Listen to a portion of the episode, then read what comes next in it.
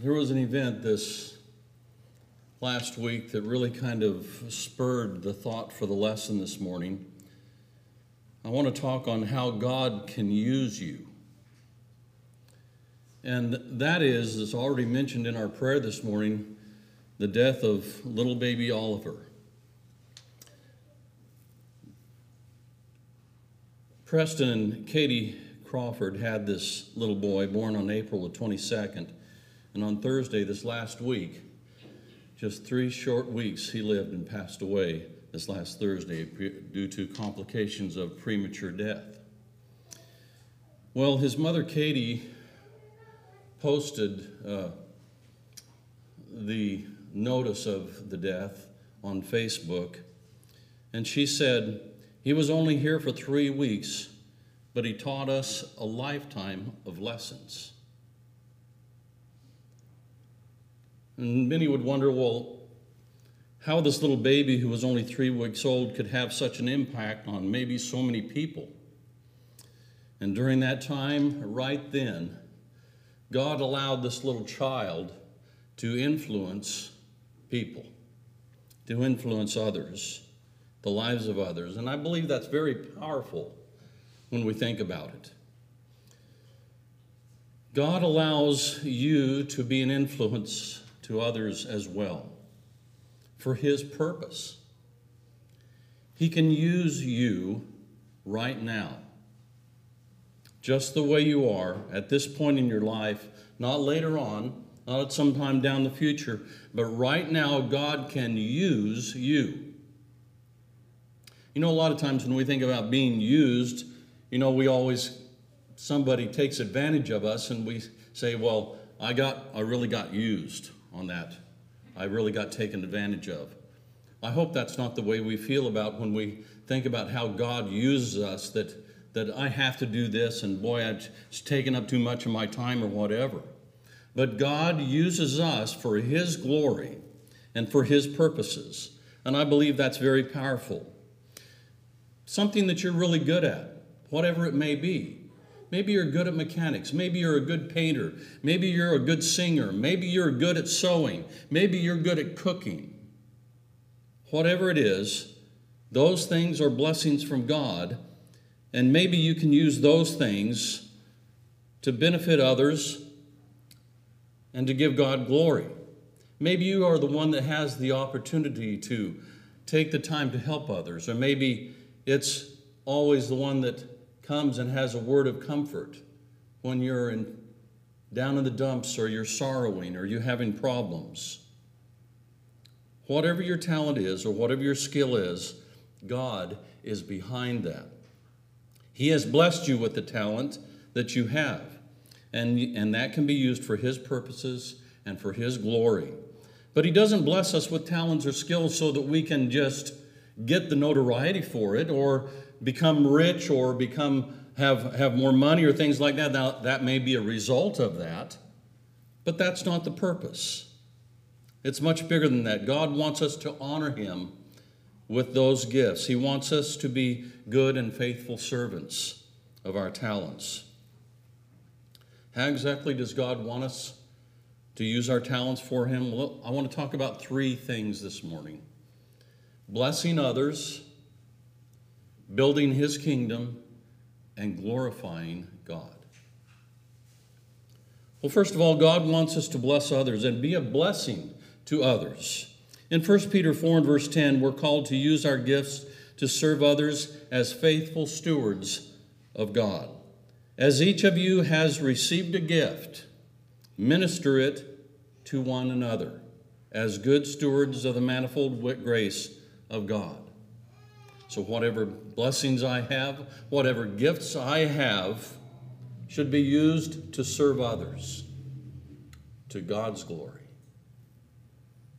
The basic idea is that these blessings carry over to talents, and God doesn't give us anything just for our own benefit. After all, we're blessed so that we can be a blessing to others. God wants us to use our talents and skills for the benefits of others. Well, how can we put that into practice?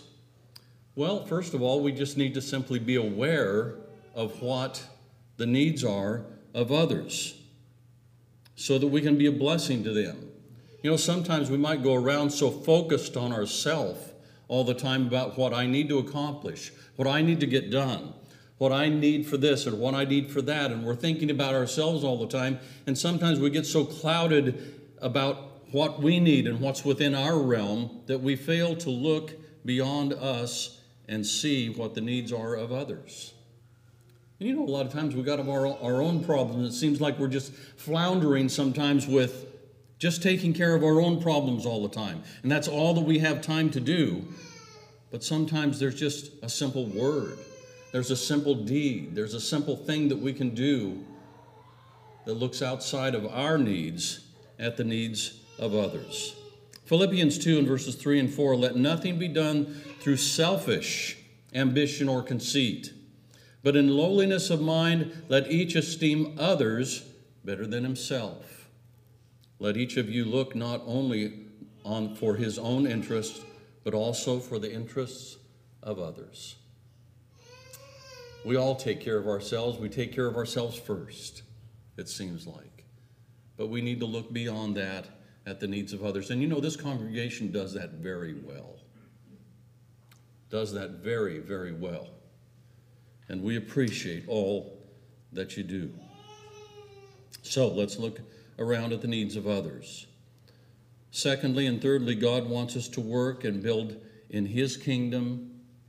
Number two, for His glory. Number three. God made us all different.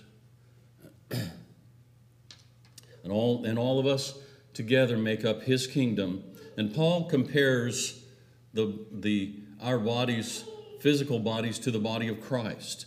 Each us each of us being unique in our own ways but the body is complete by each individual. Christ is the head of the body ephesians 5 and 23 so everything we do points back to christ because he directs it all. 1 corinthians 12, verses 12 through 27. For as the body is one and has many members, but all the members of that one body, being many, are one body, so also is Christ. For by one Spirit we are all baptized into one body, whether Jews or Greeks, whether slaves or free, and have all been made to drink into one Spirit. For in fact, the body is not one member, but many. If the foot should say, Because I am not a hand, I am not of the body, is it therefore not of the body? And if the ear should say, Because I am not an eye, am I not the bo- I am not of the body, is it therefore not of the body? If the whole body were an eye, where would the he- be the hearing? If the whole were hearing, where would be the smelling? But now God has set the, the members, each of them in the body, just as He pleased.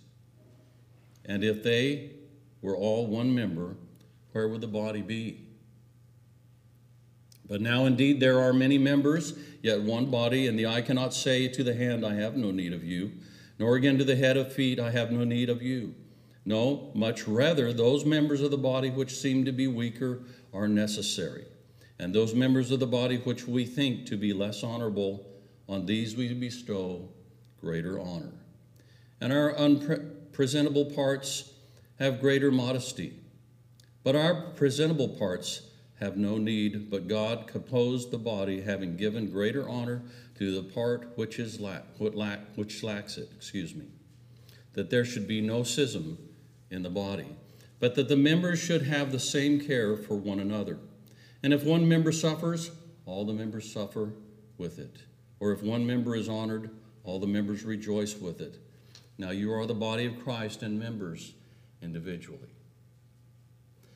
It's really kind of beautiful how God designed not only our physical body, but the spiritual body. Now, if I lose a fingernail, I may not think much of it, and it may not be, we may not think it's a very important part, but when I go to start picking things up or whatever it may be, I might find out, well, it'd be nice if I had that fingernail back or a finger, or if I lost a hand or something like that, or I was not, if I was crippled and I couldn't walk, and things of that nature. So all of these things work together for the body to be able to function. And so If you think that you're an insignificant part of the body of Christ, you're not. You're not.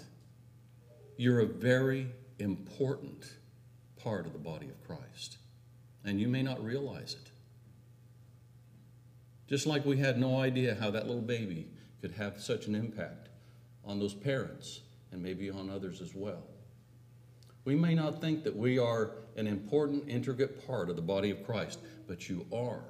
And God can use you just the way you are. He can use you in some way. God wants us to use our unique roles in the body of Christ. In doing so, we glorify Him. So, if God made you an amazing singer, then use it for His glory, use it for His benefit. Whatever your talent may be, counseling or comforting, comforting others, use it for His glory. Find a way to use your talents to honor God. Honor Him, your God given abilities to reach those who don't know Him, maybe in some way in your conversation. There are people here that are type A personalities and others that aren't. If you're a type A personality and you're the one that can talk to anybody about anything, use that. Use that ability to bring people to Christ. Be that Christian that can influence your family, your girlfriend, your boyfriend, your husband, your wife, your school, um, school friends, your neighbors Whatever it is, use your talents to glorify God. Maybe you can use your talents to be a leader of the church or an elder or deacon at some point in your life. But God needs you and can use you, whatever your talent is. Be that city that is set, that, that is set on a hill and it cannot be hid. Be that light.